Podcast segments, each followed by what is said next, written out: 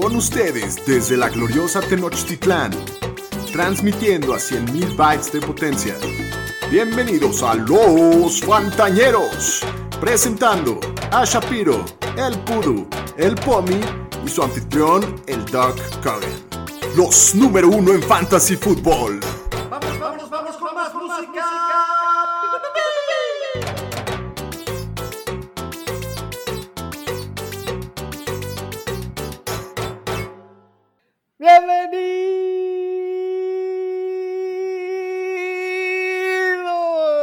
Al podcast de los Fantañeros. Al episodio número 15 del podcast de los Fantañeros, para ser un poquito más preciso. Estamos muy emocionados de estar como siempre con ustedes. Hoy creo que estamos un poquito más emocionados de lo normal porque no sé si ya vieron, pero hace un par de horas, digamos que pimpeamos nuestra imagen, nos enchulamos la máquina y pimpeamos nuestra imagen y estamos Así muy es. emocionados porque nos gusta mucho cómo se ve. Eh, antes de presentar a mis carnales, como siempre, les quiero recordar, por favor, síganos en nuestras redes sociales, escríbanos, interactúen con nosotros. Estamos ahora sí a 52 días del kickoff.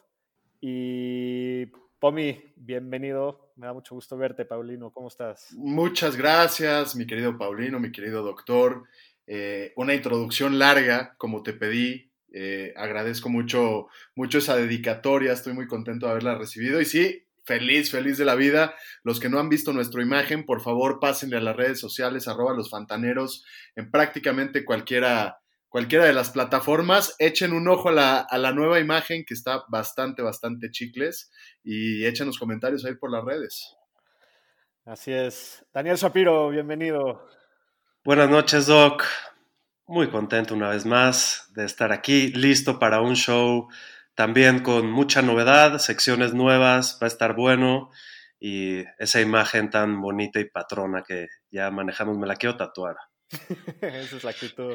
No se, vale, no se vale decir cosas al aire y no cumplirlas. Es lo único que- No dije que lo voy a hacer, dije que quiero. entonces Si no. llegamos a. Si el día que, nos, que, que estemos, tengamos nuestro estudio patroncísimo, lo platicamos un poquito más seriamente.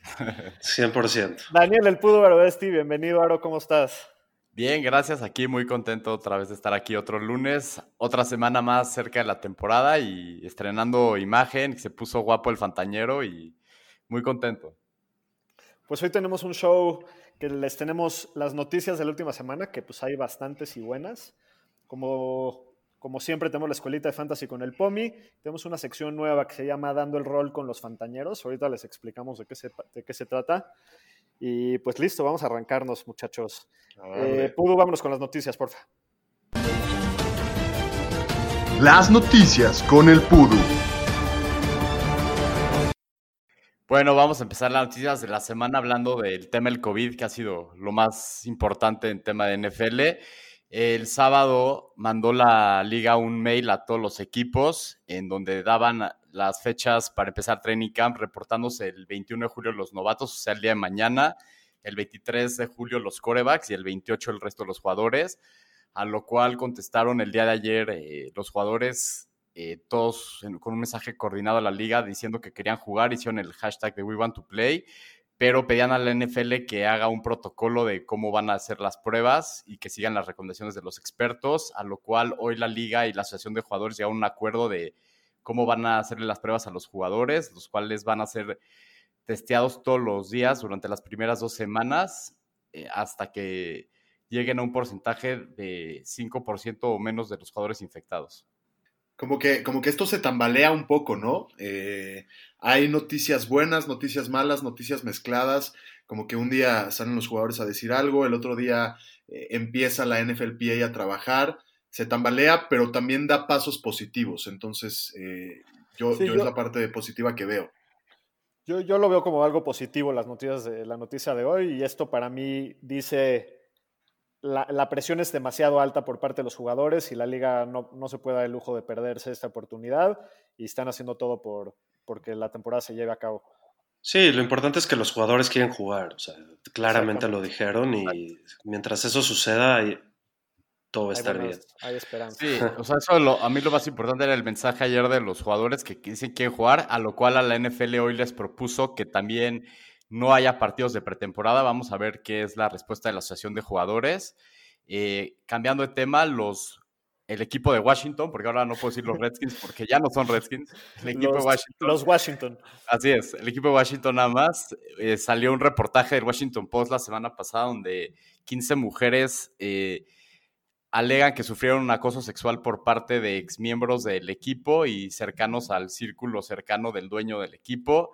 Este, lo que se ha dicho parece que va a haber una, una multa contra el equipo y no, parece que el dueño va a mantener todavía las acciones del equipo. Totalmente disfuncional esa franquicia, ¿no? Se ven podridos. Creo que en todos los deportes es de las franquicias más disfuncionales que hay. Y los Redskins está comprobado desde que Schneider compró el equipo, ve los resultados. Han pasado a playoffs dos, tres veces y nada más. Sí, son graves. Muy Solo su, su momento con Robert. Sí, bueno, cambiando de tema, eh, la semana pasada el corredor de los Titans, Derrick Henry, llegó a una extensión de contrato con el equipo por cuatro años y 50 millones, lo cual da un poco de tranquilidad para él y sobre todo en, en ligas Dynasty, para la gente que lo tenga. Eh, el, el, defensive tackle Chris Jones llegó a una extensión de contrato también con los Chiefs por cuatro años y 85 millones.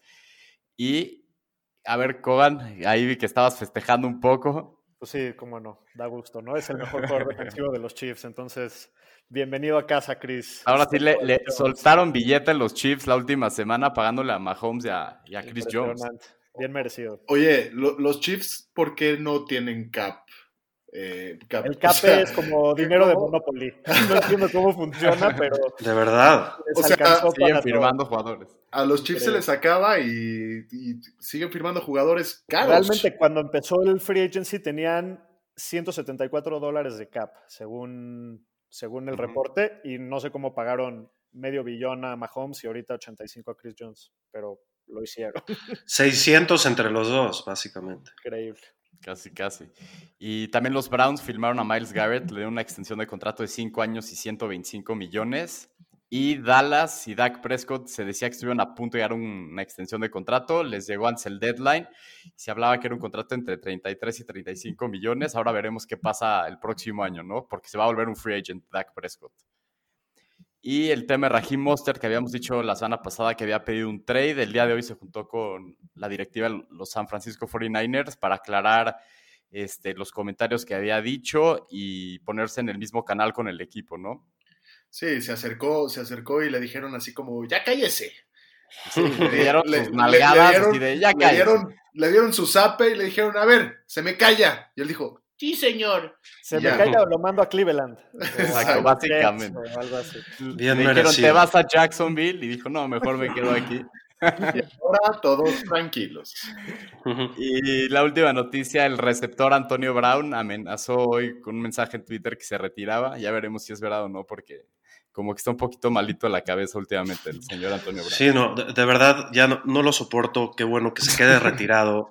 Saludos a Ariel, que en nuestra liga de Dynasty nos los intenta vender como si fuera jugador titular de algún equipo y ya. Mira, si hay está favor. tan loco que probablemente mañana diga, mejor no me retiro y está loco, está un poquito loco. Sí, pero no lo, no lo compró ni por un Miguelito. de acuerdo. Hasta aquí mi reporte, Joaquín.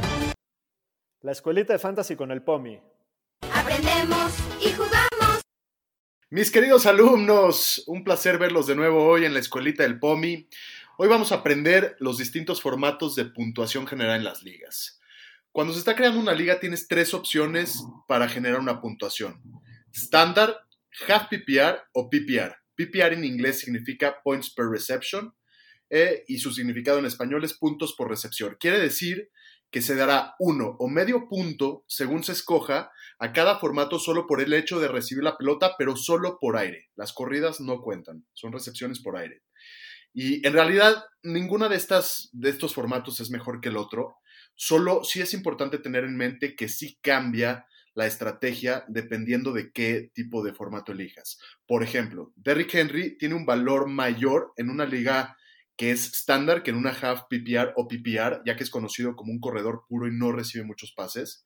Y por el otro lado, Austin Eckler, el, el corredor de los Chargers de Los Ángeles, le debe muchos puntos a sus recepciones, por lo que es muy, mucho más valioso en PPR que en estándar. Eh, Por último, y como tip, cuando vean rankings o posiciones o cualquier ADP en Internet, fíjense que está basado en el mismo sistema que ustedes van a utilizar en sus drafts. Y este consejo les doy porque su profe, el POMI soy. Aprendemos y jugamos. Pues muchas gracias, Pomi. Vamos a pasarnos a la siguiente sección. Es una sección nueva que se llama Dando el rol con los fantañeros. Esta sección que va a durar varios capítulos. Básicamente vamos a hacer un viaje por las divisiones para cubrir el panorama general del fantasy de todos los equipos, así como de los jugadores más importantes de, de los equipos para fantasy. ¿no? no nos vamos a clavar mucho en jugadores que son muy obvios. Eh, por ejemplo, no les vamos a decir cuando hablemos de Carolina que agarren a Christian McCaffrey, porque bueno, es obvio, ¿no? Pero nos vamos a ir un poquito más a fondo en los jugadores que tengan más dudas, más polémica, que haya un poquito más de controversia. El día de hoy vamos a hablar de las divisiones del oeste. Ruta 7, División Poniente, súbale, hay lugares.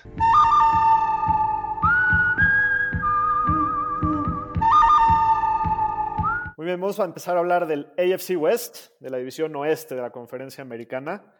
Y vamos por orden de récord del año pasado. Entonces vamos a empezar hablando de los campeones. ¿A poco, doctor? ¿A De los poco? campeones No. del Super Bowl 54, los Kansas City Chiefs, que el año pasado quedaron 12-4 por segundo año eh, consecutivo.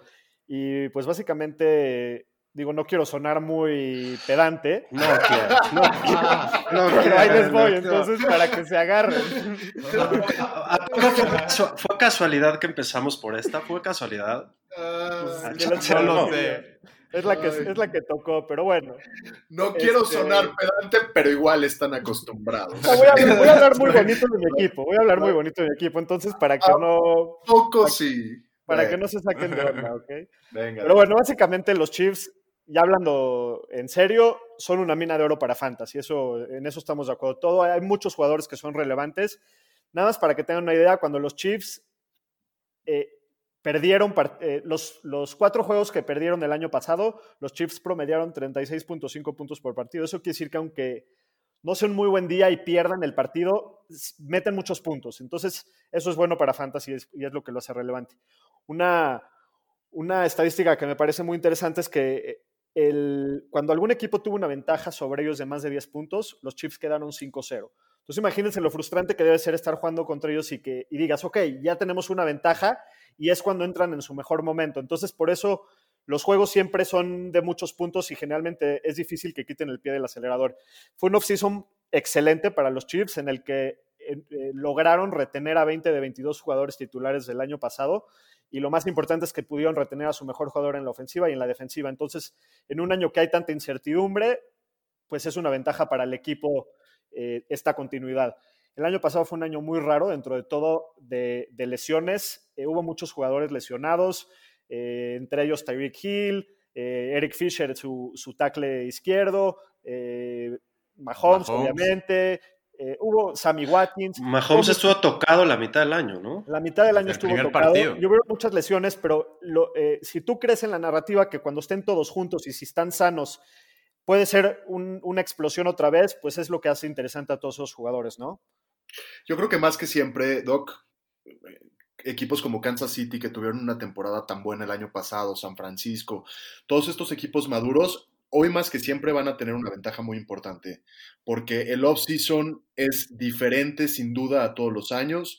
No hay un training camp completo, seguro no hay partidos de preseason completos, entonces todos los equipos que estaban aspirando a ser mucho mejores con sus novatos van a tener que esperar algunas semanas para poder hacerlo, porque no van a tener chance de jugar juntos al principio. Sí, se les va a complicar más. La transición no va a ser tan fácil. Y los equipos que, tienen, que mantienen esa consistencia de jugadores y de coaching staff van a estar mejor acoplados para lo que se viene esta temporada, que va a ser una temporada totalmente diferente a lo que se esperaba. Sin duda, Shapiro. Y, y aquí, para subirle los humos un poquito más al doctor, pues el efecto Patrick Mahomes que tiene en todo el equipo, ¿no? Se está proyectado para tener 34 touchdowns totales, que se- hasta se me hace bajito, medio conservador, y hace que todos, todos a su alrededor proyecten producción elite. al final de cuentas sí es, sí es, muy importante, aprovechando que tocaste este tema, ver el coreback del equipo, ¿no? Y van, van a notar en esta, en esta sección que hablamos mucho de los corebacks, y no tanto por su relevancia directa en fantasy, sino porque el juego del coreback afecta a todos los jugadores del equipo y a todas las armas. Entonces, sí, sí es un punto cierto. Y, y hablando de Mahomes, su, su, ADP ahorita se está yendo a mediados más o menos de la segunda ronda. ¿Qué opinan? Eh, Shapiro, yo sé que tú eres muy en contra de agarrar corebacks temprano, pero tratándose de Mahomes o de Lamar Jackson o de un coreback elite, ¿qué opinas? ¿Hay alguna, algún escenario donde te rifarías a agarrarlo? Pues mira, si se cae bastante, podría estar muy tentado. Igual yo veo el costo de oportunidad muy alto. ¿Qué es bastante? Patrick Mahomes. Pues bastante finales de la tercera, cuarta ronda. No, brother. No, no muy, que muy, muy, Pues sí, este, es muy difícil, pero sí llega a suceder. Hay gente que tiene ligas que mucha gente usa esa estrategia. Y yo, la verdad, no me lo llevaría, pero no juzgaría a quién se lo lleve. Ajá, de acuerdo. ¿Alguien más algo de Mahomes? Bueno, de Kelsey, pues tampoco vamos a, a, a, clavarnos mucho. Obviamente, si tienen la oportunidad de agarrarlos y la estrategia de su equipo les permite tener a Kelsey, vale la pena. Es un, el póker de cuatros en fantasy, ¿no? Cuatro años seguidos quedando como. Perdón, póker el, de, unos. de unos. Póker de unos que lleva cuatro años seguidos quedando como el Tyrant uno en su posición. Entonces, lo mismo, si crees que Mahomes va a estar saludable, pues Kelsey va a ser su arma principal o su segunda arma principal, ¿no? No me acuerdo, de, de un, no me acuerdo de un jugador que tenga un póker de unos. Creo que, en, creo que en posiciones, en skill positions nunca sí, ha pasado. Cuatro años ser el número uno. Seguidos, cuatro años seguidos. No sí, seguidos. haya pasado. Este, muy bien. Ok, vamos a hablar un poquito de Tyreek Hill. El problema de Tyreek Hill es, es, es, un poquito difícil juzgarlo en fantasy. Eh, Pudu, ¿tú qué opinas? Sé que es un jugador muy volátil, pero ¿qué, qué opinas en, en, el ADP que está? ¿Qué, ¿Cómo lo consideras? Mira, donde está Hill está que está al final de la primera ronda, ¿no? Correcto. Yo como lo veo, me gusta mucho Hill, pero si es un receptor mucho más volátil, creo que le falta a veces la consistencia que tiene Julio Jones o Devante Adams o Hopkins o Michael Thomas. Pero lo has visto, o sea, los partidos que te da, te gana la semana, porque esa semana a lo mejor te metió 30 puntos. Ese es el único tema. Yo lo tengo abajo de esos cuatro que mencioné antes. Para mí es creo que el quinto mejor receptor. Pomi. Mira, yo, para mí, para mí también, yo creo que vale la pena, vale la pena el riesgo y vale la pena eh, sacrificar algunos partidos y quizás eso con la maduración de Tyreek Hill y, la química con Patrick Mahomes puede ir mejorando. Pero yo, yo sí me he hecho el rife, ¿no? O sea, que me quede mal en algunos partidos en mi peor escenario. Hill tiene 36 touchdowns en 59 partidos que ha jugado. Entonces, es, es más de, ha metido touchdown en más de la mitad de sus partidos. Entonces, para mí sí vale la pena ese rife. Para mí también vale la pena en el rife, siempre y cuando entiendas muy bien lo que estás haciendo. Nada más para reforzar el tema de la volatilidad. En 2018, que quedó como receptor número uno, cinco semanas fue el uno o el dos. O sea, te ganó la semana, fue increíble. Y luego, otras cinco semanas quedó fuera del 39, te perdió la semana. Lo ah. que yo haría es que si pues me llega en un buen valor Hill y lo draftearía sin ningún problema, pero más adelante en el draft intentaría agarrar receptores más consistentes. Sí, alguien un poquito que te dé un poquito más de seguridad para cubrirte. Uh -huh. a, mí, a mí Hill se me hace de, o sea, yo creo que Michael Thomas está en un tier por su cuenta, él solito, y después en el tier 2, para mí sí, Tyreek Hill está en el tier de Julio Jones, DeAndre Hopkins y pues sí, Adam. Pues sí. No, ¿Por qué ser? No, no, no, iba a ser.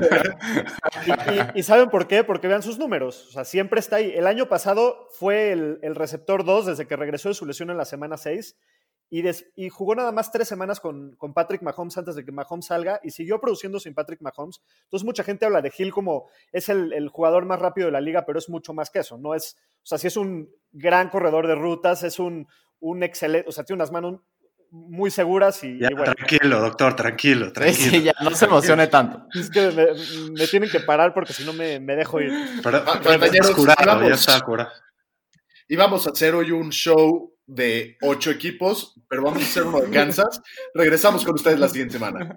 Bueno, la, el, la adición más, más importante a la ofensiva, obviamente, fue la llegada de Clyde Edwards Hiller, que ya hemos hablado bastantito en este programa, y el rol que va a tener Damian Williams, ¿no? Eh, ahorita Clyde Edwards Hiller se está yendo más o menos en, en, a mediados de la tercera ronda. Pomi, ¿tú qué consideras sobre ese valor? ¿Es, es justo para Clyde o, o, no? para mí, para mí es un poco complicado tomar esa decisión porque eh, Clyde vaya, con todo lo que ya mencionamos de que no va a haber training camp, va a ser quizás el único jugador playmaker de importancia que no va a tener un tiempo suficiente para entrenar con su equipo. Además, tiene a Damian Williams, que la temporada pasada fue muy inconsistente, pero cierra muy bien y es mucho más grande que él. Entonces, todo indicaría que Clyde Edwards-Hiller va a ser un buen jugador y va a ser un buen jugador a futuro sobre todo. Eh, me preocupa mucho el inicio de la temporada y, que, y, que Damian en ese principio de la temporada, si sigue jugando como acabó la temporada pasada, pudiera tomar un rol más relevante de lo que pensamos. Shapiro, si yo te dijera, Clyde Edwards Hiller para la semana 3 va a tener el, work, el, workload asegurado del equipo, ¿en qué ronda lo agarras? Yo lo agarro en donde está, a lo mejor en la segunda, posiblemente lo agarraría. Si, si sé que en la semana 3 ya va a tener todo el workload asegurado, es la mejor ofensiva de la liga. Y bueno, este tipo es un talentoso. Eh, Andy Reid lo compara con una mejor versión de Brian Westbrook, ahí nada más. Y bueno, en el SEC rompió el récord de, bueno, es el único, más bien, es el único corredor en el SEC en correr mil yardas y cachar 50 pases. Eso le encanta a Kansas. Se la pasan haciendo wheel routes, que son pases largos a los corredores. Entonces, se me hace que nadie por esa zona en el draft tiene el techo que tiene Clyde. También me gusta Demian. Tiene un techo enorme Clyde, ya lo hemos visto, lo vimos en college, ya sabemos el tipo de jugador que es. A mí lo único que me da un poco de miedo es lo que dijo Pomi, el tema de es un training camp diferente, va a ser un off-season diferente, a lo mejor no va a haber pre-season. Me da un poquito de miedo que no lo vayan a estar metiendo tanto como esperamos al principio de la temporada. Eso es lo único que no sé si es un precio que quiero pagar donde se está yendo, pero siento que de la segunda mitad de la temporada al final va a tener unos números extraordinarios porque ya va a estar mucho más incorporado. No, no sé si quiero pagar ese precio al principio. Pero hablando un poquito de Damian Williams, el año pasado sí fue un bust porque la posición donde se drafteó no regresó absolutamente nada a su valor, pero fue por lesión. Tuvo varias lesiones a lo largo de la temporada. Sí, jugó 11 juegos nada más. Jugó 11 juegos y en muchos de esos jugó a medias, pero lo que sí es cierto es que en cada juego que jugó más del 60% de los naps, terminó como un corredor 16 o mejor en la semana. Entonces, eso a mí lo que me dice es que el, básicamente a la pieza que le pongas ese backfield y esa ofensiva va a ser, va a ser números. Por eso yo compro tanto a Clyde. Shapiro, ¿qué querías agregar? Mira, yo creo que es una buena estrategia si agarras a Clyde, intentar agarrar a Damien Williams. Es un excelente handcuff y te puede cubrir esas primeras semanas. Si logras esa estrategia, el cielo es el límite, las estrellas. Muy bien, de receptores, atrás de Tyreek tenemos a Sammy Watkins, que se está yendo a principios de la, de la doceava ronda, a Nicole Hartman, que se está yendo un poquito arriba en la, en la onceava, y, y, de Marcus Robinson, que se está yendo en drafted. Yo creo que él no tiene mucho valor en fantasy. Entre Hartman y Watkins, ¿a quién se llevan? ¿Qué les parece esa competencia? Yo me llevo a Watkins, hice mi estudio y para mí es el número dos del equipo. Nomás ve los targets el año pasado, que estuvo lastimado algunos partidos, tuvo 90 targets y Hartman tuvo 41 y Robinson 55. Entonces, por el volumen, para mí claramente Watkins es el 2 en el equipo. ¿Tú por mí? Eh, yo, yo voy a contradecir un poquito lo que estás diciendo, mi querido Pudu, señor estadística, porque sí, los targets son muy importantes y les hemos dicho que, que, que pongan atención en los targets, pero Sammy Watkins tiene 52 recepciones, Nicole Hartman tiene 26 y Sammy Watkins tiene 670 yardas y McCall Hartman 530. Es decir, en la mitad de las recepciones tuvo casi el mismo número de yardas. Entonces, yo sí creo en la narrativa de que el año pasado Sammy Watkins era el 2 y este año va a ser McCall Hartman y creo que puede, puede tener bastante valor. Eh, Sammy Watkins siempre ha sido muy talentoso, muy inconsistente, pero, si, por ejemplo, si, tiene rachas, si tú ves los playoffs, promedió casi 100 yardas en los playoffs, eh, que fue el jugador del NFL que más yardas estaba promediando y tuvo un offseason impresionante, pero siempre desaparece, es lo que le ha pasado. Sin embargo, el precio por tenerlo es demasiado bajo por la posibilidad de lo que puede llegar a ser Sammy Watkins. Pero a mí me ¿no? se me hace un poquito más sólido y el precio es solo una ronda antes que él y estamos hablando de la ronda 11, entonces no... Exacto, yo, estoy muy de acuerdo con el POMI. O sea, hablan mucho de, volumen, pero en Watkins lleva cuatro temporadas con menos de 700 yardas en buenas ofensivas.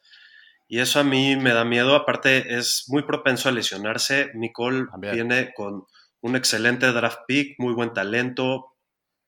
Yo me voy con Nicole por una. La verdad, tengo a Nicole como un late round sleeper flyer ahí que lo puedes draftear y en una de esas Sí, va a superar a Watkins y para la segunda mitad de la temporada te va a estar jalando muy bien y lo puedes meter de flex o de wide receiver 2. y Watkins es el, probablemente el último año en Kansas, entonces Hartman tiene todo el camino ahí Sí. por, por adelante. Muy bien, vamos a pasarnos a las Broncos de Denver, que el año pasado quedan en segundo lugar de la división con un récord de 7-9. Eh, pues mira, la verdad es que el año pasado fueron bastante patéticos. Su ofensiva fue de las peores de toda la liga, la 27 total. No tenían muchas armas, eso sí es cierto, pero por eso todo el, eh, la posibilidad de que Drew Lock pueda dar el salto, ¿no? Que a Pomi le encantan los Broncos y Drew Lock.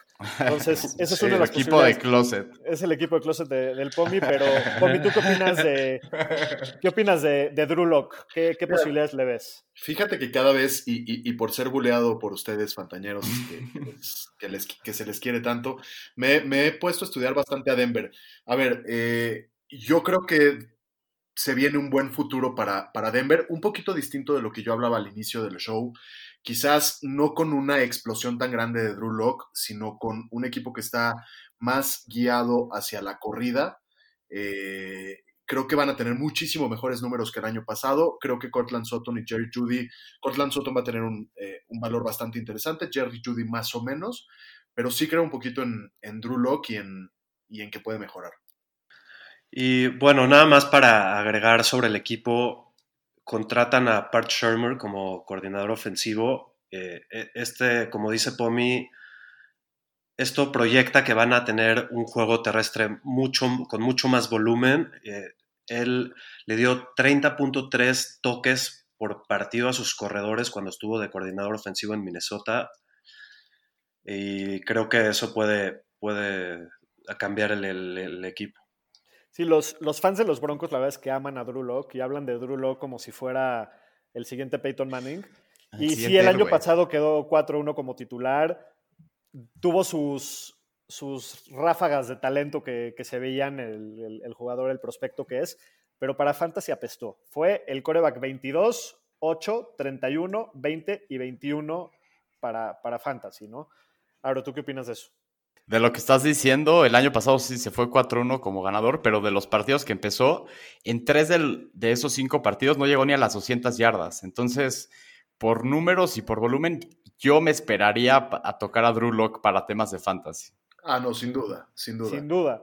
Y, y a final de cuentas, yo creo que todas las armas y todo lo que trajeron los Broncos a su, a su equipo, todas las, la- las adiciones a su ofensiva, en papel suenan muy bien. Y, y tú ves el, el off-season y dices, puta, los Broncos tuvieron un gran Ujú. off-season, se la volaron del campo con sus contrataciones y todo, pero nada de eso importa si Drew Lock no, no da el ancho. Totalmente. ¿no? Al, fina- al final de cuentas, por ejemplo, Cortland Sutton el, el año pasado eh, era el ter- eh, terminó como receptor 38 o peor en cuatro de los cinco juegos que jugó con Drew Lock. Con Joe Flaco, que es bueno, un saco de papas. Otro como- saco de, saco de huesos. Saco de huesos. Saco un de saquito de huesos. huesos, era el receptor 3. Entonces sí bajó mucho su producción con Drew Lock. Drew Lock, pases de más de 10 yardas, muy Mucho. inconsistente, muy, muy poco preciso y tiene talento, pero tiene que probar. Ojalá que lo de Pat Shurmur le, le- le ayudara, ¿no?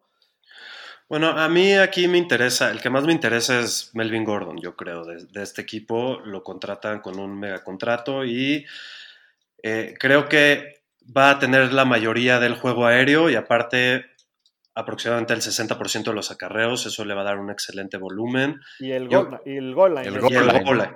Sí, eso le quita mucho valor a Lindsay y creo que en, en- en donde se está yendo Melvin Gordon es un jugador bastante interesante con su talento también. ¿Alguno de ustedes les gusta Lindsay para draftear? Por mí.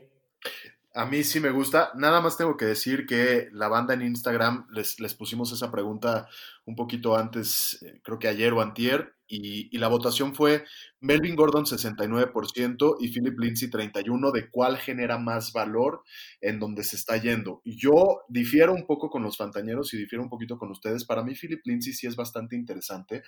Philip Lindsay eh, fue undrafted y creo que eso le resta un poco de valor en la mente de la gente, pero todos los años que ha jugado eh, ha sido un, corredor consistente. Me parece que ha rebasado las mil yardas en todos, los, en todos los años que ha jugado.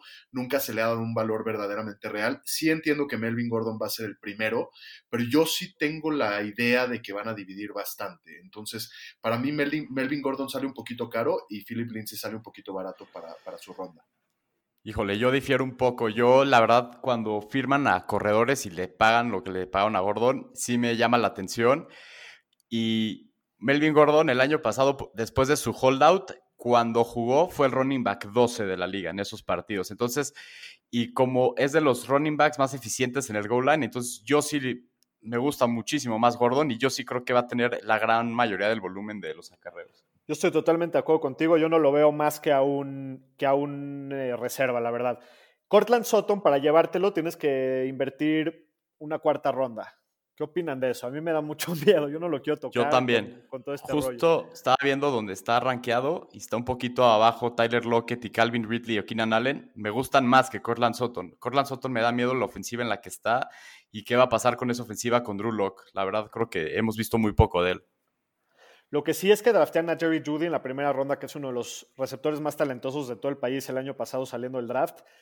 ¿Qué, valor le ves, Shapiro? ¿Tú crees que, es de agarrarse Jerry Judy? ¿Te, ¿Te, te, gustaría así como al final del draft echarle un ojo o no necesariamente? Pues sí, le, echaré un ojo en una ronda de las últimas, un, buen, un flyer. Lo veo como un alto riesgo, rookie.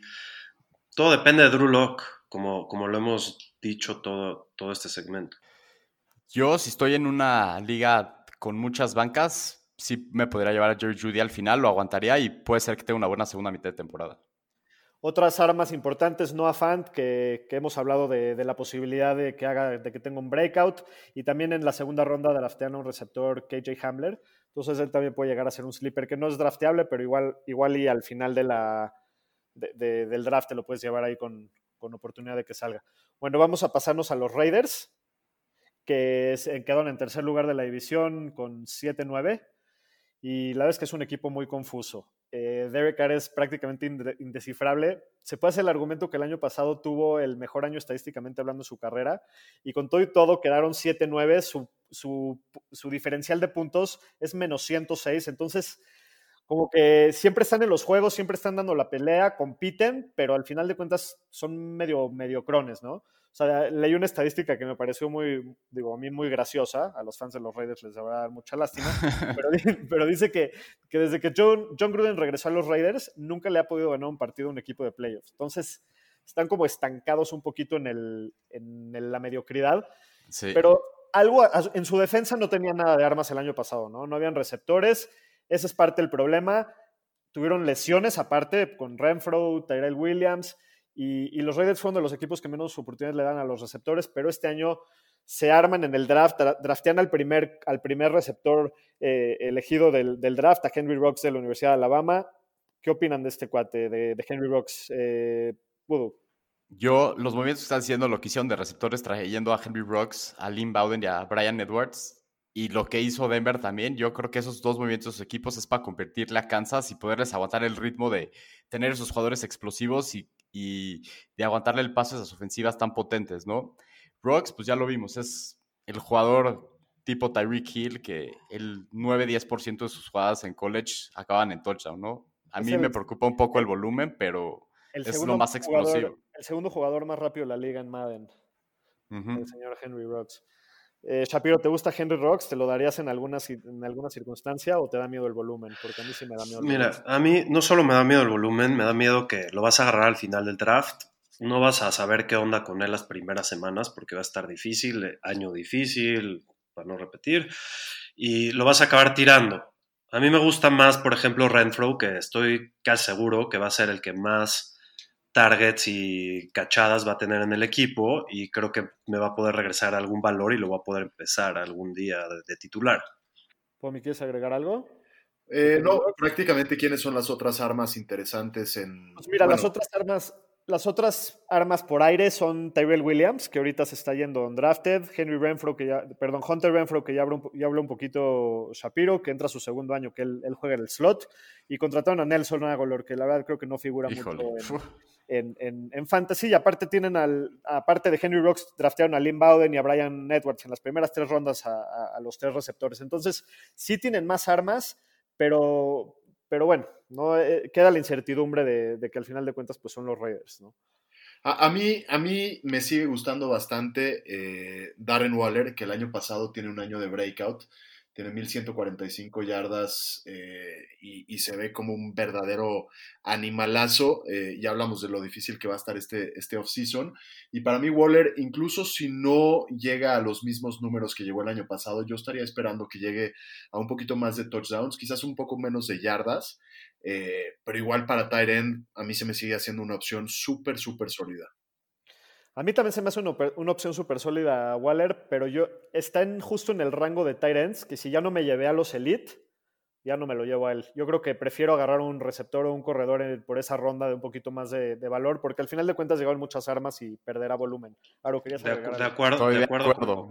De acuerdo. No sé si ya se fueron los Elite, no sé si quiero pagar el precio por Waller. Y nada más hablando del volumen de Waller, que fue el uno el año pasado en el equipo, tuvo 117 targets y el siguiente receptor que más targets tuvo fue Tyrell Williams con 64. Y el equipo ha dicho que la ofensiva corre a través de Waller. Nada más me preocupa Correcto. un poco el equipo. Ese es el tema.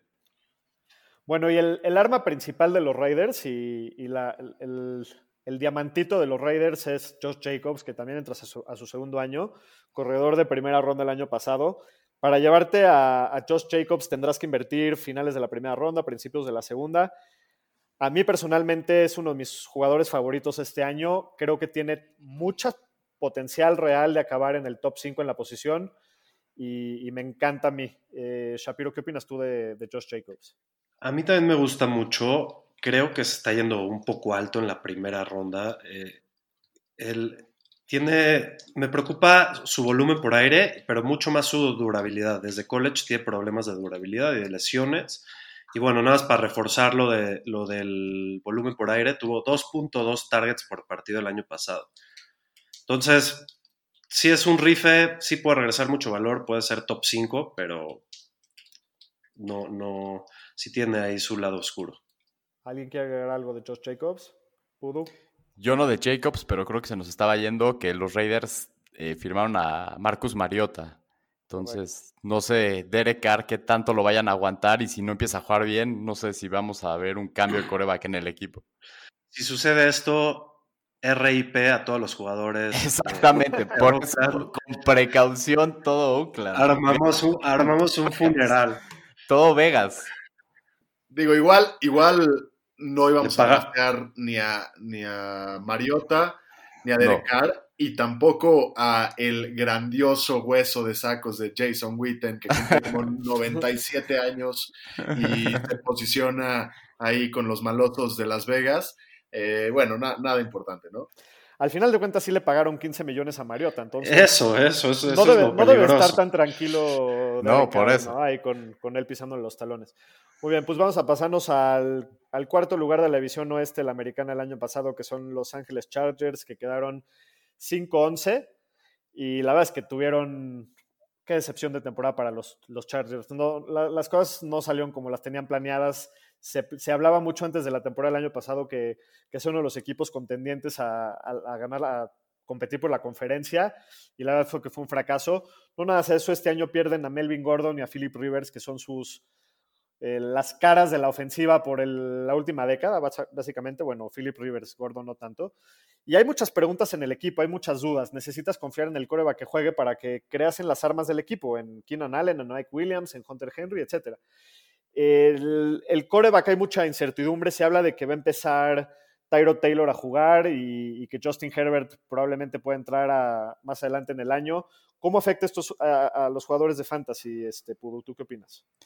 Híjole, la verdad me da un poco de miedo, sobre todo Keenan Allen, que ha sido muy consistente, pero siempre con Philip Rivers. Ahora hay un cambio de coreback, está Tyrod, no sabemos cuánto tiempo va a jugar.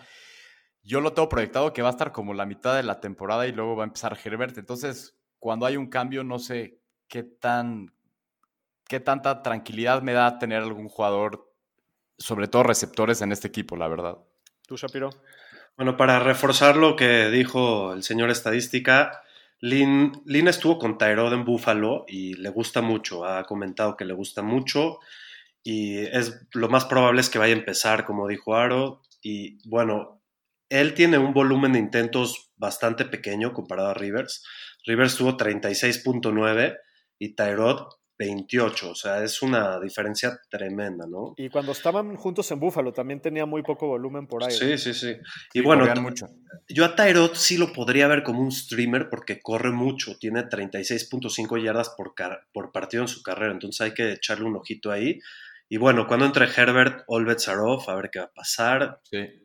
Oye, ¿qué opinan, de, ¿qué opinan de Mike Williams? Que es el, el segundo receptor, es un receptor muy talentoso, un espécimen de físico. El año Sí. pasado fue, ah, perdón, hace tres años fue primera ronda. Primera ronda. Y se me hace un muy buen jugador, o sea, es un, no, no, no quiero sonar a que, a que es malo, o sea, me encantaría tenerlo en mi equipo real, pero para fantasy, o sea, si me está dando miedo tener a Keenan Allen, que es el, el receptor uno del equipo, pues me da mucho más miedo tener a Mike Williams. La verdad, no sé si ustedes lo draftearían ahí como flyer al final del draft, Shapiro, ¿tú qué Y, dices? y agregarle a lo de Mike Williams y Keenan Allen lo del offseason, otra vez. Ya sé que es un poco repetitivo, pero Sí, sí. otra vez no, no van a poder Es que- practicar con Tyrod, no van a poder pra- practicar con Sunshine, va a estar complicado.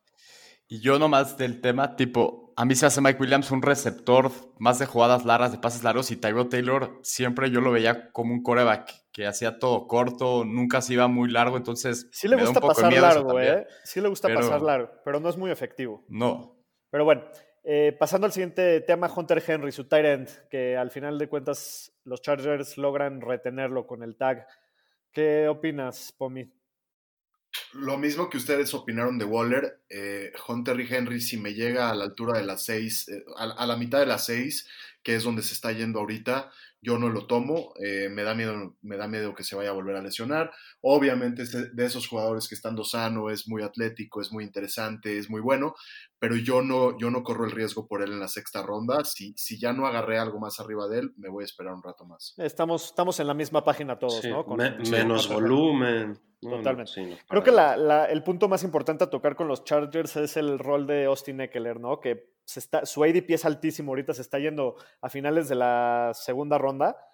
Y eh, la, la duda con él es qué va a pasar. ¿Va a ser el, el receptor, el perdón, el corredor uno? Le pagaron a la nota este, este offseason, pero ahí tiene a Justin Jackson, draftearon a Joshua Kelly. ¿Cómo está el backfield de los, de los Chargers? Eh, ¿quién, quién- qué opinan de Pomi? ¿Tú qué dices de, de? Para, para mí el rol de, de está muy definido. Para mí el rol de Eckler es el único que se podría quizás y beneficiar eh, con la situación de los corebacks. Eh, No, no realmente, pero es el único que, que siento que no le va a pegar demasiado.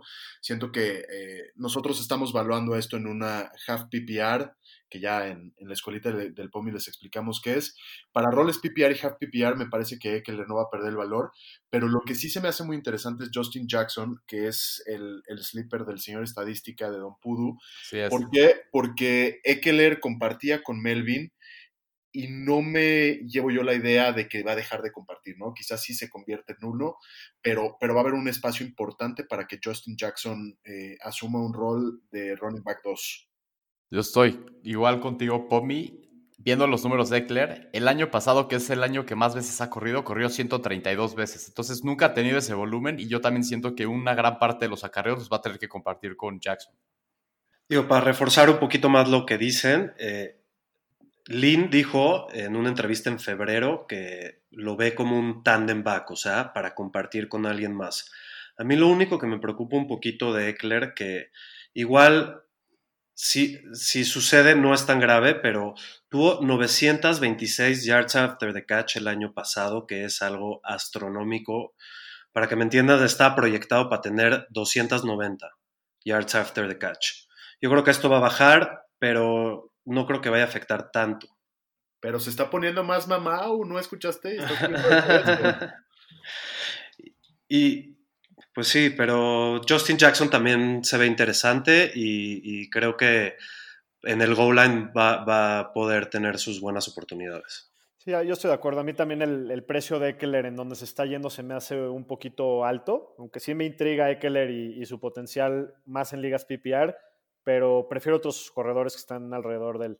eh, no, no veo cómo vaya a ser un Belcau, ¿no? Con ese, con ese cuerpo y con ese estilo. Bueno, pues esto fue la conferencia americana. Vamos a pasarnos ahora a la conferencia nacional, también en la división oeste. Y vamos a empezar hablando de los campeones de la conferencia nacional, los San Francisco 49ers, que el año pasado quedan 13 Ay, ay. Ay, ese güey jode, pero nunca ha visto a su equipo campeón de la Sí, sí. conferencia. Es el que más jode y su equipo es la misma mierda. Pero bueno. Oigan, pero Este, no, no, pero, pero, pero ah, Mira, la- lo primero que me llama la atención cuando, cuando empiezo a ver números de los 49ers es su, su diferencial de puntos, más 169. Eso te habla de el balance que el tienen como equipo, más que el de Kansas. Te habla del balance que tienen como equipo con una ofensiva tan explosiva y una defensiva tan dominante, ¿no? Eh, como el, el- perdón, el- son una de las dos mejores ofensivas terrestres de toda la NFL. Yo creo que entre ellos y Baltimore, pues ahí se la pelean. Y, y hablando de lo mismo el COVID, tienen mucha continuidad, el coaching staff se mantiene prácticamente intacto. En, en la ofensiva y para, para Fantasy pierden a Matt Breida que se va a Miami, pierden a Manuel Sanders que se va a Nueva Orleans, pero traen a Trent Williams para re- reemplazar a, ¿cómo se llamaba el Joe? A Joe Staley, perdón. Entonces, este, pues bueno, la verdad es que los, los, los Niners van a ser intrigantes este año para Fantasy y todo empieza con Jimmy G. Pudu, te doy la palabra a ti. ¿Lo, lo drafteas o qué, qué opinas de Jimmy G? Sí, mira, si no te llevaste un coreback al principio del draft y estás esperando llevarte un coreback al final, Jimmy G tiene muy buen calendario para empezar la temporada. O sea, abres con Arizona, Giants, Jets, Miami en el quinto juego. Entonces, tiene muy buenos partidos. El año pasado fue el coreback 14 y creo que este año va a mejorar. La verdad, su segundo año con Shanahan, otro año después de su lesión de rodilla. Le trajeron a armas, entonces creo que va a ser una ofensiva muy potente. Yo más bien veo a Garoppolo como un streamer. Obviamente lo puedes draftear al final para su calendario las primeras semanas, como dice Aro, pero no lo veo como un coreback explosivo. A lo mejor este año con más armas y si Divo está bien puede mejorar, pero el año pasado solo tuvo 5 juegos de 20 o más puntos. Daniel Jones tuvo 4 en 12 juegos, entonces lo veo más como un streamer. Sí, no es una ofensiva que se caracteriza tanto por pasar. Sí, al final de cuentas a Jimmy G le gusta mantener la bola en cortito, ¿no? Él tuvo el menor promedio de profundidad en yardas por pase toda la NFL con 6.5 y solo tiró pases largos en 6.5% de sus pases, que también es el menor porcentaje en toda la NFL. Por el otro lado, y la razón por la que le fue bien el año pasado es porque su head coach es Kyle Shanahan, ¿no? Y Kyle Shanahan hace sus pinches cruces y tantos corriendo, cruzándose como locos y deja jugar, y así, así encuentra a Divo, así encuentra a Kittle, y eso es lo que, lo que hace peligroso a, a De lo que dijiste que tira el promedio de pases más cortos, pero tiene el promedio de yards after catch por pases más, más grande de toda la liga. Exactamente, porque tiene a Kittle y a Divo. Y hablando de Kittle, pues creo que no hay mucho que hablar de él, ¿no? O sea, si tienes la oportunidad de draftearlo, adelante, es garantía. Kittle cada vez se ve más, más bestia, ya es uno de los mejores jugadores de la NFL sin importar posición. Pudo, te voy a dar la palabra porque sé que, sé que le quieres echar un poquito Si, de si el señor estadística pudiera, se casaría con él. Sí, Hijo, lo lo amo. amo. Es, la verdad es tipazo, es muy divertido y todo, pero sí, pues, o sea, Kittle no vamos a decir mucho. Si, te- si quieres pagar el precio por llevártelo al final de la segunda ronda, creo que vale la pena. Te quitas el problema de estarte preocupando de tight ends.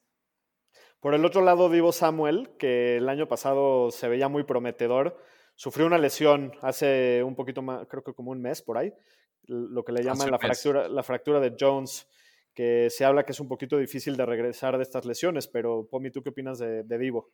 Yo, yo opino que nuestros escuchas y los jugadores de fantasy en general tienen que hacer una apuesta que se llama o Divo Samuel o Brandon Ayuk. Brandon Ayuk lo, lo agarra San Francisco en el draft este año y se está yendo prácticamente undrafted y Divo se está yendo a la mitad de la sexta ronda. Entonces, yo lo que creo es, si, si el fantañero quiere hacer una apuesta e irse por alguno de estos dos y le pega, cualquiera de los dos va a recibir un gran valor, porque en teoría Divo regresa para cuando inicia la temporada. Y si Divo está sano, Divo puede ser un, core- un wide receiver top 24 sin duda.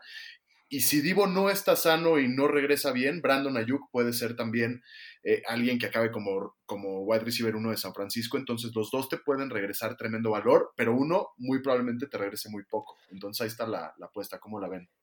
Hemos, eh, o sea, está interesante. Ahorita platicamos un poquito si te la tomo o no, porque, porque hay un punto a considerar, pero de, siempre, hemos hablado mucho de lo difícil que es para receptores ser relevantes en fantasy como novatos, pero Brandon Ayuk lo draftean para sustituir a Emmanuel Sanders. Así es. Y, y aunque, la, aunque el target número uno de la ofensiva de San Francisco es Kittle, si Divo llega a estar lesionado un par de semanas, pues Ayuk va a ser el, el receptor número uno.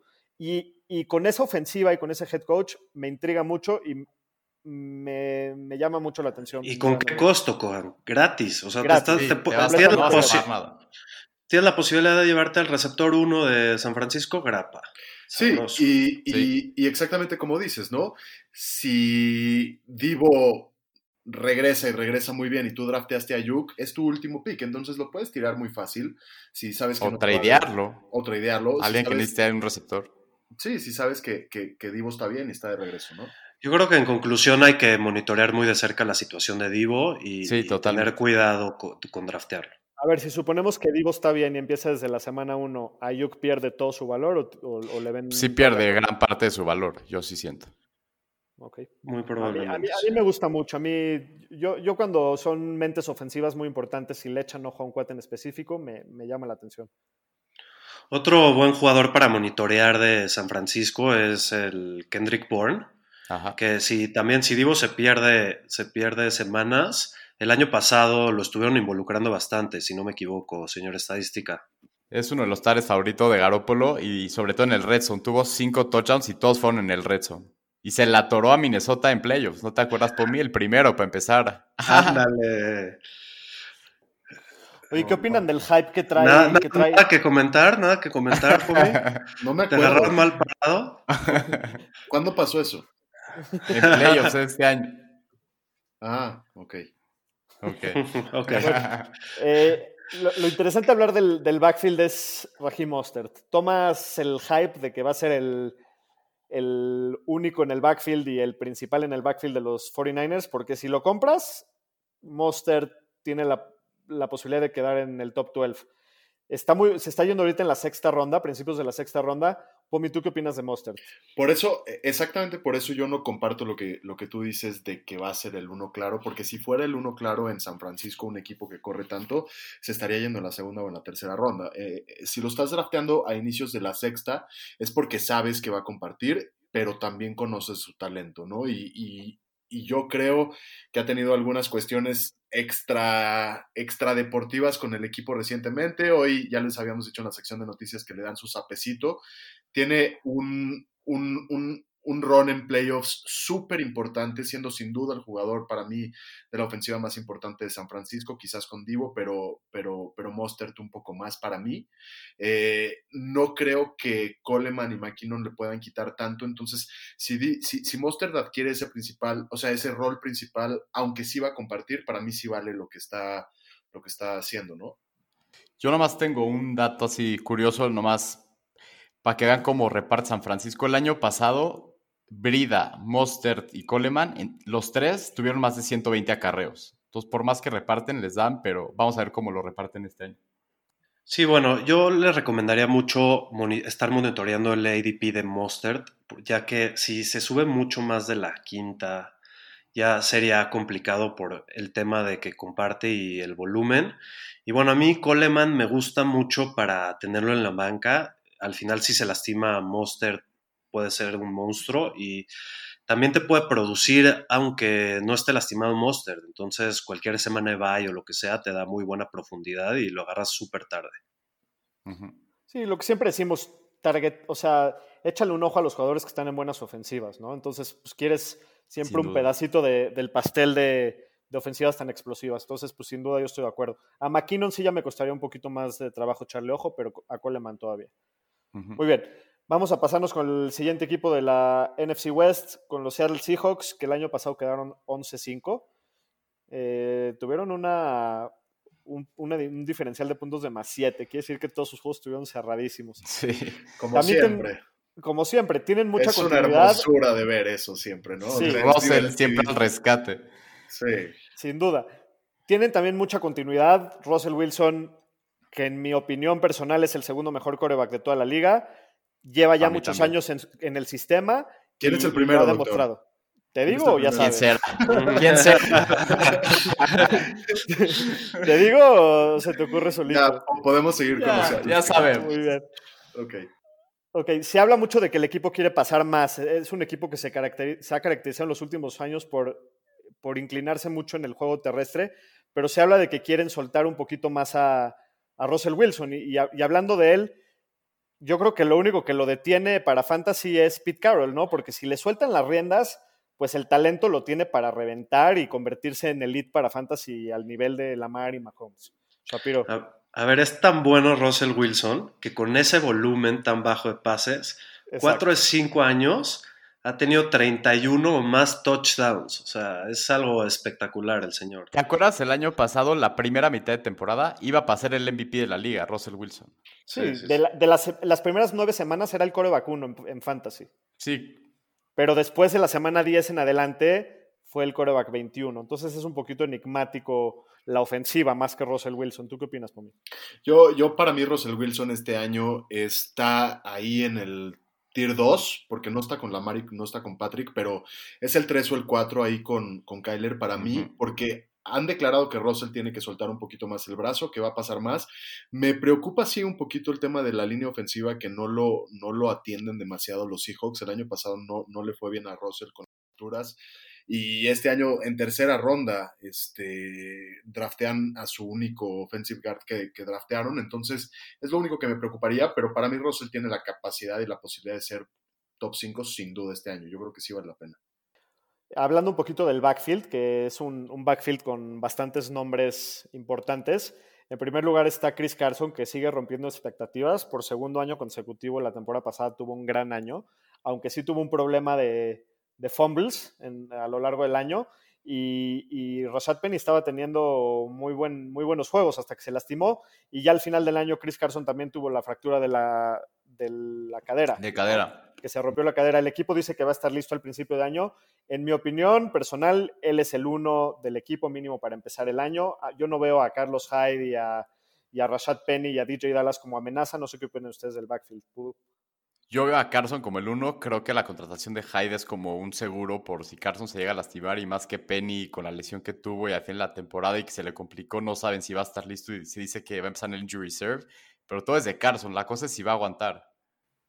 Sí, creo que, creo que Carroll ha demostrado por tres años cómo le gusta a Carson, pero lo más preocupante son sus lesiones. Entonces, Sí. así como lo hizo Seattle, si drafteas a Carson, intenta llevarte a Hyde. Muy bien. Eh, sus receptores principales, Tyler Lockett y DK Metcalf, que tienen estadísticamente, un año muy parecido en targets, en, producción, en touchdowns muy similares, e inclusive su ADP también es muy similar. ¿A quién de los dos prefieres tú, Shapiro? ¿A, a Lockett o a Metcalf? Mira, yo, yo prefiero un poco a Lockett por el volumen. Se me hace mejor cachador y se me hace que es el go-to guy de, de Russell Wilson. El año pasado estuvo muy lastimado y con todo y todo dio una temporada excelente. Y bueno, DK tiene el mayor techo, pero el mayor riesgo y Lockett el mayor suelo. Entonces ahí será De también, depende, de la- depende de la estrategia que tengas. Totalmente de acuerdo. Hablando de sus tight ends, contratan a Greg Olsen, que se viene de Carolina, y todavía tienen a Will Disley, que el año pasado pues, fue bastante efectivo. Eh, a mí personalmente no me, no me llama mucho la atención ninguno de No, los dos. No sé si alguno de ustedes opina diferente. No O sea, pueden ser interesantes para interesa. streamear. Exacto, Pero- tenerlos, tenerlos en el radar solamente para poderlos streamear o agarrarlos del waiver en algún Sí, momento. porque Olsen ya tiene 35 años y siempre ha estado lastimado, la verdad. No, y Will Disley tuvo 270 yardas la temporada pasada. Por eso. Entonces, No, pero se lastimó bien rápido, tuvo buenos juegos el Disney. Sí, El pero Hollister fue el que no. estuvo jugando al final, pero Sí, también. no, no llaman mucho la atención los de, No. de Seattle. Muy bien, vamos a pasarnos con el tercer equipo, Los Ángeles Rams, que el año pasado, en un año muy decepcionante, quedan 9-7. Esos güeyes sí se metieron una pedota hace dos años y estuvieron crudos todo el año. Toda la temporada. Toda la temporada porque fue una decepción durísima. yo, yo los En entiendo. A, a mí, a mí la semana pasada me dio una cruda como hasta el martes, miércoles, y es O como la cruda que le dio Aro después del Super Bowl. No, no, Duró como mes y medio. La peor, no, la peor de, quería ver mi celular. Al final de cuentas, el head coach de los Rams sigue siendo Sean McVay y Sean McVay es una de las mentes ofensivas más brillantes y lo que hace eso es que hace ver mejor a sus jugadores de lo que probablemente son en talento. Entonces, también siempre es un equipo que a mí me va a llamar la atención los Rams y que, y que targeteó a sus jugadores. La duda principal para mí y de lo que va a depender gran parte de este éxito es Jared Goff, que hace dos años empezó el año en la conversación de MVP, que estaba teniendo un gran año tanto para Fantasy como en la vida real, y, el año pasado se desinfla, ¿no? Se cae mucho. Es el coreback que más empatado, que más intentos de pase tuvo en el año, y todo lo que logró fueron 22 touchdowns con esto. ¿Qué opinan de, Jared Goff, Gordo? Eh, perdón, Shapiro, ¿se queda o, se queda con el, nivel que jugó el año pasado o regresa a su, a su nivel de hace dos años? nada más para reforzar un poco lo que dijiste de qué tan mal año tuvo, fue el segundo coreback en la liga con más pases considerados malos, que, o sea que hizo pases de mala calidad. Pero tiene mucho volumen, entonces lo veo como una muy buena opción para streaming. Te puede dar unas buenas semanas de explosión. Y pues bueno, en la ofensiva de McVeigh no, no le tengo tanta humedad a sus armas, la verdad. Y por el otro lado también sale Brandon Cooks y Todd Gurley de la ofensiva, que eso pues también le va a acabar pegando. En, el backfield draftean en la segunda ronda Cam Makers. Eh, Aro, yo sé que a ti te gustaba Cam Makers, ¿no? ¿Qué, ¿Qué opinas de él? Pues sí, en college se vio muy bien, por más que estaba en un equipo con una pésima línea ofensiva en Florida State, todo pinta que va a ser el titular, pero han hablado que van a manejar un, comité de corredores. Entonces hay que nomás estar monitoreando qué está diciendo el equipo para ver quién va a ser el titular, pero todo pinta que va a ser Akers. Pero hay que aguantarlo un poco, la verdad tampoco hay que abalanzarse por él. Pomi, ¿tú crees que va a ser un comité o que el backfield es de uno solo? Mira, yo creo que va a ser un comité, eh, sobre todo si estás hablando de que llega Cam Akers en su temporada de rookie. Eh, tienes a Darrell Henderson, no nos podemos olvidar que Darrell Henderson fue, fue drafteado el año pasado Increíblemente solo le dan 39 oportunidades el año pasado, pero, pero sí se ve que pudiera tener algo de calidad el muchacho.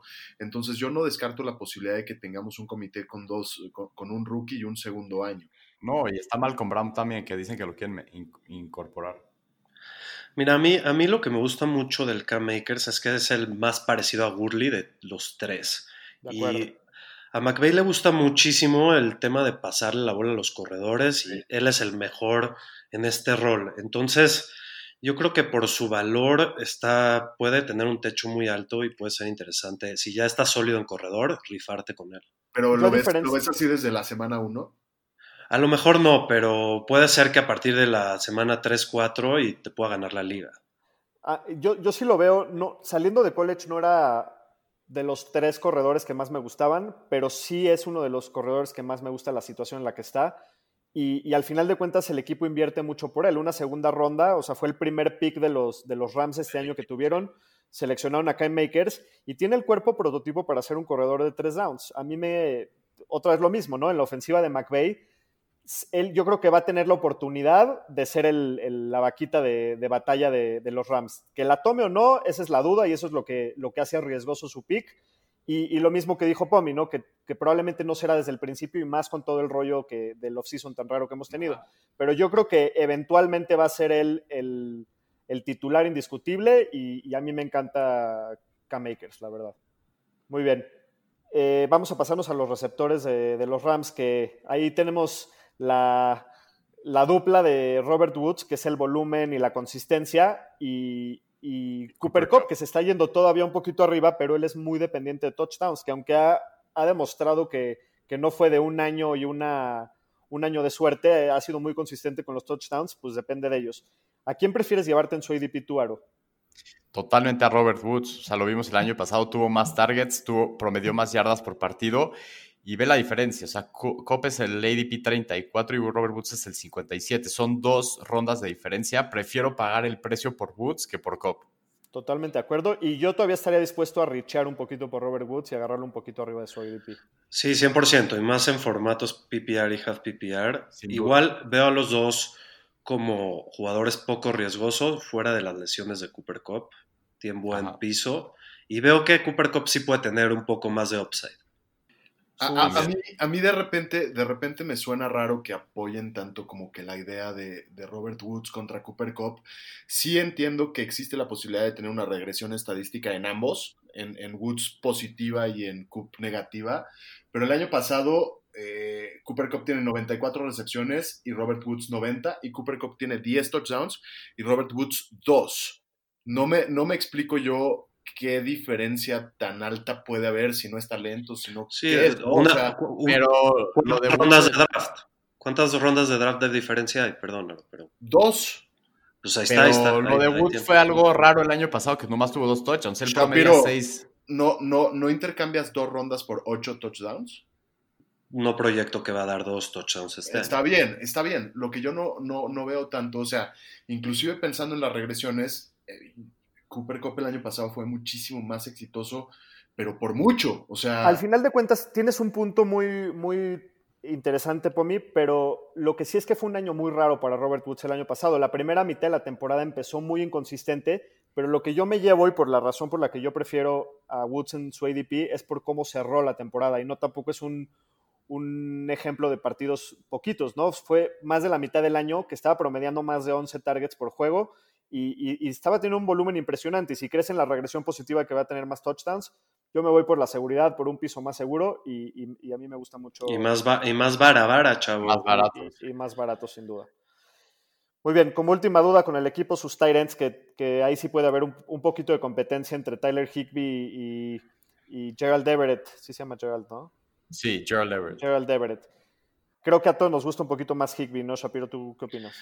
Mira, yo a mí no me gustan ninguno de los dos en general. Yo me, me, qui- me quitaría ese problema encima y draftaría un, un tight end que es titular, la verdad. ¿Para qué estoy sufriendo si es el titular el mío o el otro? No sé. Pues mira, Higby tuvo un cierre de año impresionante. Entonces, si, si te gusta, pues no, no culpo a nadie por agarrar. sí, baratito. Yo lo veo lo diferente, la verdad. Yo, la verdad, a mí ¿Qué sí me gusta Higby para este año. El año pasado lo vimos desde la semana 2 en adelante. Fue el tight end que más puntos hizo en Fantasy desde que lo empezó a incorporar más McVay y le pagaron este año. Entonces, yo creo que para mí va a ser el 1 esta temporada y creo que sí puede tener mucho potencial. Si no mal recuerdo, Everett estuvo lesionado en ese periodo, ¿no? Sí, por eso. Sí. Pero luego regresó Higby y se dieron cuenta que es más joven y pues le pagaron. Y creo que cuando Te hay digo, dinero, llama la me, atención. da, me da tanta flojera pensar en todo eso que hay tight ends titulares disponibles. Estoy de acuerdo. Si no te quieres meter en esa bronca. Muy bien, y por último lugar tenemos a los Cardinals de Arizona, que, que sí fueron, o sea, es un equipo muy, muy prometedor, ¿no? Hay muchas y muchas, Tiene Eh, muchas mucha cosas- expectativa. muchas expectativas, exactamente, pero el año pasado quedan 5-10-1 en último lugar de la división. Eh, fueron el, eh, o sea, fue también el primer año de Kyler Murray, fue el primer año del, de- del head coach Kingsbury. de Cliff Kingsbury. Entonces, también el hecho de que entren a su segundo año y de que ya tengan un año de experiencia juntos, pues las cosas deben de ir para arriba, ¿no? Obviamente el, el movimiento más importante probablemente de todo el offseason es que en uno de los trades más raros que ha habido en la historia más ridículos, El señor cara de a- culo. El señor, el señor, el señor Barba de Regalando jugadores. regalando jugadores y, y logra, y, y los Cardinals logran traer a DeAndre Hopkins, que es uno de los jugadores elite de, de la liga. Y, y también uno de los problemas que tuvo el año pasado fue su línea ofensiva, que este año debe mejorar, ¿no? Creo que todo empieza y termina con Kyler Murray, que, que tiene muchísimo hype este año. Pomi, ¿qué opinas tú de Kyler? Uf, me encanta hablar de Kyler y me encanta hablar de los Cardinals de Arizona. Me emociona mucho poderlos ver la próxima temporada. Yo veo que Kyler el año pasado, con números un poco raros, porque tiene muy poco éxito ya cerca de las diagonales y demás, eh, llega, llega a ser el coreback número 7 en fantasy. Yo veo que le traen armas, le ponen línea ofensiva. A mí realmente me encanta Kyler este año. Eh, no pagaría demasiado caro por él, quizás, porque no es ni, ni Lamar ni Patrick, pero, pero yo sí, sí estoy dispuesto a agarrar a Kyler no tan, no tan abajo. ¿Cuál es su EDP, doctor? Perdón. Déjame ver, por aquí lo tengo. Es, es el 58. Es el 58. Es Coreback, ¿qué? Coreback 4. Coreback 4. Sí. Difícil, difícil que yo lo drafté.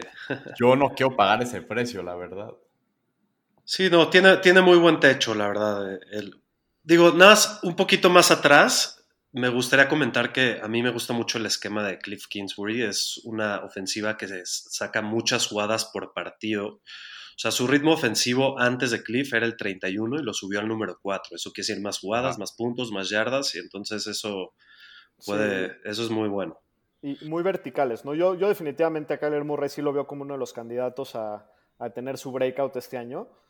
Y la adición de Hopkins es lo principal. Eso, pues, definitivamente le debe de ayudar, ¿no? Aquí la duda con Hopkins es, ¿va a seguir con el talento, con el volumen que lleva teniendo en su carrera en Houston? Es la duda, porque el talento todos sabemos que es elite, pero eso es, lo que, eso es la pregunta que tenemos sobre, sobre Hopkins. ¿Tú qué opinas, Pudu? A mí, la verdad, siendo realista, para mí Hopkins se cayó un poco este año. Cambia de equipo todo el tiempo que hemos dicho lo del off-season. Tiene demasiadas armas con quien compartir targets. Entonces, yo no sé si va a tener los mismos números que el año pasado. Y con Kyler hay mucho hype, pero también hay veces que hay que tomar en cuenta, hay veces que los quarterbacks en su segundo año tienen una regresión, el sophomore slump. Lo hemos visto en muchas veces. Entonces, yo estaría con un poco de precaución por Kyler, la verdad. Sí, mira, yo la verdad es que yo sí lo veo como un receptor muy seguro, wide receiver uno clavado y elite. La verdad es que sí creo que va a tener volumen, pero si no tiene el volumen, el dinamismo de Murray y el esquema rápido de Cliff le pueden dar números muy similares, más eficientes a los que tenía en Houston, ¿no? Y eso también Y- es, perdón, eso también sí. es tomando en cuenta que hay muchas armas en, Arizona, ¿no? O sea, Sí. no, no, no, A no se va a enfrentar a... Sí, pero y si no, imagínate que si no baja su volumen en esa ofensiva, híjoles, yo No, bueno. la verdad yo sí lo tengo allá arriba a, a Don, Don señor Hopkins. Yo también, sin duda. Pues me querías agregar algo. Totalmente de acuerdo con Hopkins, no voy a agregar nada más. Para mí sí vuelve a ser al menos un poco interesante Christian Kirk, que es posiblemente el segundo receptor y que se está yendo a finales de la ronda 9, en donde posiblemente ya tienes a todo tu equipo titular. Eh, creo que habrá partidos en los que, vaya, los primeros, los primeros corners se vayan con Hopkins, dejen a Kirk eh, libre y puede, puede entregarte puntos. Y por último, Larry Fitzgerald que sigue ahí, que a lo mejor en algunos partidos te puede dar. Para mí no es drafteable, sino es streameable. Y un dato súper interesante es, Larry Fitzgerald lleva más tacleadas en su carrera que pases tirados. Me encanta. Es increíble ese Wow. Me encanta Es impresionante. Es, es una joya, me encantaría, me encantaría poderlo jugar. Increíble. La verdad, Yo estoy de acuerdo. Tiene, tiene muchísimas armas Carolina. O sea, aparte de, de ellos tienen a Arizona, Isabella. viejo, Arizona. Arizona. ¿Pero ¿Qué dije? Carolina, es de- Carolina. Carolina es del sur. Estaba pensando en Cardinals. Pero perdón. Este, tiene, muchísima, tiene muchísimas ar- eh, armas Arizona. Aparte de, de Fitzgerald y de todos los que ya hablamos, tienen a Andy Isabella, tiene a Hakeem Butler, que invirtió una segunda ronda el año pasado. Tiene a Kishon Johnson. Entonces es un, un equipo, un- una sala de receptores muy profunda, ¿no? Y este, a mí me gusta mucho, yo estoy de acuerdo con todos ustedes. Tyrants, ¿qué pasa con este equipo y los Tyrants? No tienen a nadie. Max Williams No es Tyrant toquen. titular, pero creo que no ni tocarlo, ¿verdad? No, Ni se no los acerquen. Max Williams tuvo el año pasado 19 targets y el tight end que más targets tuvo el año pasado tuvo 24. Entonces, ni se preocupe nadie. Nada más rápido mencionar a Kenyan Drake, que en mi parecer eh, va a ser el 1 100%, no hay duda, va a jugar los tres downs, entonces si demuestra que puede con, el, con la carga va a ser muy bueno y recomendar, si lo tienen, tener a Edmonds.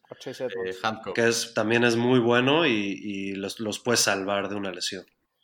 ¿El precio de final de segunda ronda para agarrar a Kenyan Drake les parece justo? O sea, ¿se lo, agarra- lo agarran con confianza en ese lugar? Sí, yo sí. ¿Pomi?